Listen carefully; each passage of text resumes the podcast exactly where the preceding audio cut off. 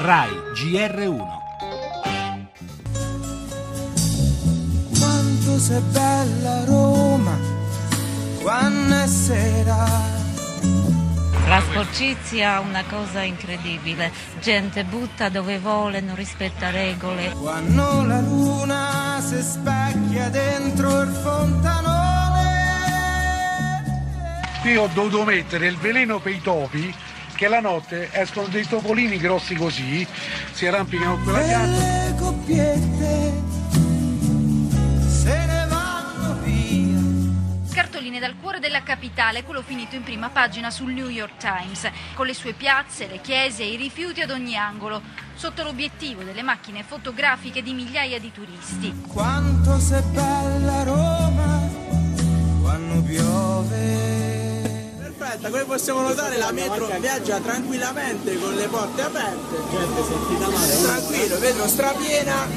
Quanto sei grande Roma, quando è il tramonto. Intendo scusarmi con i cittadini anche con le persone che sono in questi giorni a Roma venendo da altre parti d'Italia e del mondo per i disagi inaccettabili nel nostro trasporto locale. Una situazione drammatica, credo che sia necessario un immediato cambiamento di rotta. Per questo chiedo all'assessore Improta di formalizzare le dimissioni che aveva già annunziato e sempre per questo ho deciso oggi di cambiare il consiglio di amministrazione di ATAC.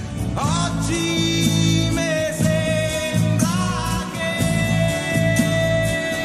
Una città ostaggio dei rifiuti, del traffico, del caos nei trasporti pubblici, una capitale che offre ai turisti allo sguardo del mondo i suoi monumenti assediati dal degrado, le sue strade rattoppate, i suoi parchi mal curati, una grande bellezza violata dagli scandali, offesa anche da polemiche politiche che poco interessano chi visita Roma per passione, chi ci vive e ci lavora, chi deve accompagnare i figli a scuola tutti i giorni facendo corse impossibili casa, scuola, ufficio in uno slalom epico per schivare l'eterna segnaletica lavori in corso. Roma è una città dove è impossibile avere una vita moderna, dicono i giornalisti stranieri.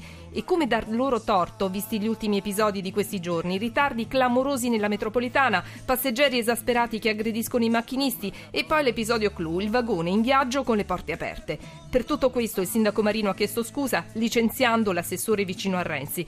Quasi una risposta al Premier che aveva chiesto efficienza e capacità di amministrare la capitale d'Italia, la città simbolo e sede del Giubileo. stranieri. city.